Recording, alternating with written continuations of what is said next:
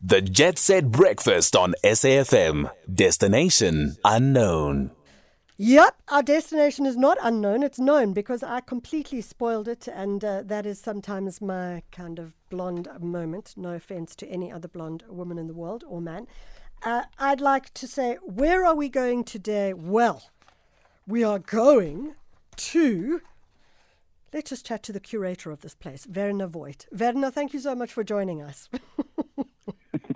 Good morning, Michelle. Thanks for having me and good morning to the listeners. Okay, I'm being completely silly, but of course we're going to somewhere quite extraordinary. Tell us where we're going.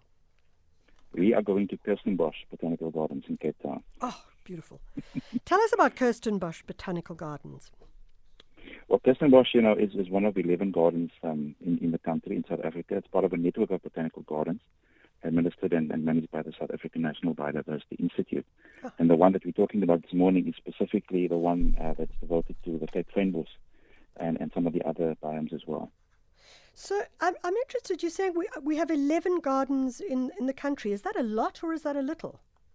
No, that's, that's actually exceptional, um, given that yeah, because we've got such a varied diversity of plants and ecosystems yeah. in the country. So it's it's exceptional, I think. Yeah. Uh, I'm assuming that the Kirstenbosch National Garden, Botanical Garden, has is part of the biosphere of uh, the Western Cape. Is that correct? It's, it's yeah, it's a, it's a, it's a UNESCO declared uh, World Heritage Site. So it's, yeah. It's uh, it's also uh, duly managed by Table Mountain National Park and then of course SANBI at Kirstenbosch. But the entire Fynbos biome is a, is a protected area. It's a World Heritage Site. And how many plant species are there in the garden? So we're cultivating about 6,000. Um, of course, a lot of them are are naturally found on the eastern slopes of Table Mountain. Many of them are very, very historical collections, but they're all, all collected and preserved according to the various themes, so fynbos and cycads and pelargoniums, ericas, and so forth.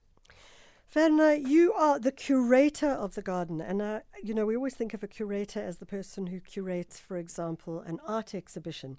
And I'm trying to imagine what a curator of a botanical garden does. Tell us a little bit about that.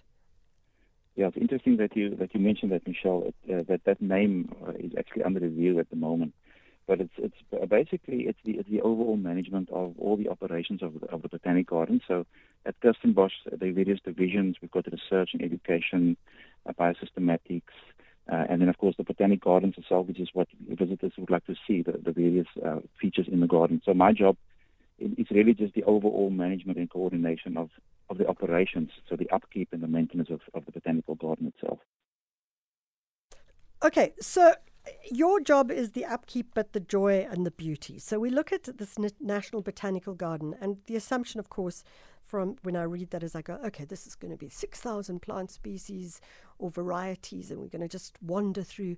But not only are you going to see that, I imagine that the animal life and the bird life in a, in a space of that size and that nature must be phenomenal.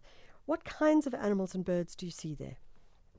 Yeah, that's you know last year we had a, a, a it, was a, it was a wonderful surprise when the the caracal, the Cape caracal, had puppies or, or, or, kittens in the in the garden, and it was, people took photographs of it, and it was on TV everywhere. So so that was quite a surprise for us. But but you're right, the bird bird life is, is exceptional. Uh, you know, the, there's at least once a week a, a bird walk in the garden. There's over 125 different different kinds of species, and so people come here from all around the world to photograph the, the, the endemic ones in, in Cape Town, like the Cape sugar bird and the sunbird, the Malachite sunbird.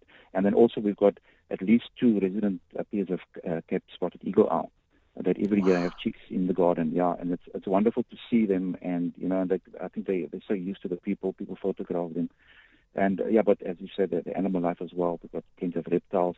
I must also point out there's a, a very rare and unique um, uh, uh, species of frog here called the Table Mountain ghost frog that only lives in the streams of uh, of Table Mountain, so in, in the in the nursery and the and, and the window uh, streams of Table Mountain on the eastern side, and they are they are adapted to living in the streams here, specifically on Table Mountain. You don't find them anywhere else in the world. Wow! And what kind of sound do they make? Are they a quack quack or a tweet tweet kind of frog?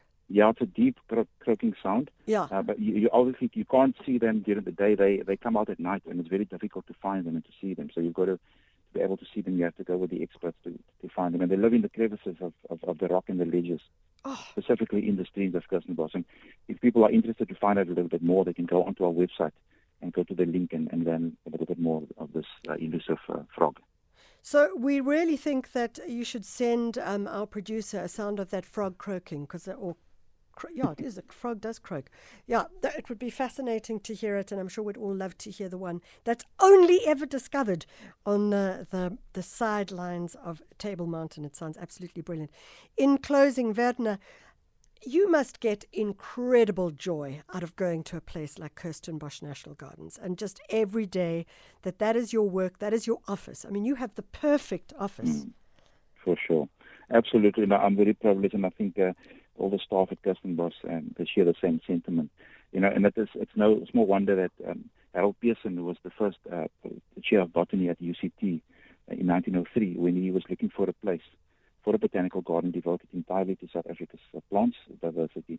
Yeah, he was accompanied by a man by the name of Neville Pillans. And when he got here, um, where the old gate is uh, behind Moyo Restaurant, and he looked up you know, towards the slopes and, and the grandeur of the mountain, he, he, declared, this is the place. So it's because of that that we have, uh, you know, Kirstenbosch at the moment. But it's, it's as you say, uh, every day is special. The beautiful weather that we have now in spring and summertime walking in the garden, listening to the Hmm. birds and, and, and the trees, and uh, it's just amazing. And we've got so many things that people can do. You can walk on the trails, you can spend time in the forest, you can have a snack at the tea room at the restaurant. It is absolutely wonderful, like you say. I want to um, just ask you something quickly. How does one become a curator at the Kirstenbosch Botanical Gardens? What uh, do you have to study something? Is it just you have to really know your stuff practically from the plants, etc.? So it's so so. Uh, um, my career started as a horticulturist, so I'm, t- I'm trained horticulturist, uh, and the curator's job in terms of requirements and qualifications is really just a combination of botanical horticultural experience and background, but also business management as well. The, the operations largely has to do with income generation, managing tenants, uh, contracts, procurement, and things like that. So I think the, the foundation is is a is a qualification in in, in, in, botanical plants or, or, biodiversity, but then also an added requirement would be uh, business management as well, because we work with people and, and with business units and tenants, and of course visitors as well. Okay, I'm going to close off with a question which is really a right curveball for sure. And if you can't answer it, I totally understand. One of our listeners earlier on was saying, What is the point of water going all the way to the ocean when we could use the, um, the water before it gets to the ocean for all the things we need? Why does water need to get to the ocean? What would your answer be? So it is, it's, it's part of the cycle of evaporation, condensation, and, and rain and precipitation. So the, the, the water running down from the, from the mountains and the catchment areas has to go into the sea, and then the sun uh, sucks it up, it, it accumulates into clouds, eventually moves over the mainland and, and produces rain that, that goes back onto the earth again. So that's one of the main reasons why water bodies such as the sea and, and dams and rivers is there. It's to ensure that the cycle of, of water continues as part of the, uh, the natural cycles of, of the atmosphere. And I imagine because the sea is salty, it evaporates even faster. Yeah, precisely. Okay, there you go. I think we've pretty much got that one down. I want to say thank you so much for joining us. Werner Voigt is the curator at the Kirstenbosch Botanical Gardens. That's where we uh, went on our destination. All of you getting it right, of course, and me spoiling the surprise, but nevertheless, a great uh, narrative and a great story. Uh, if you've been to the uh, gardens lately, let us know. I'd love to know what you think. 20 to 9.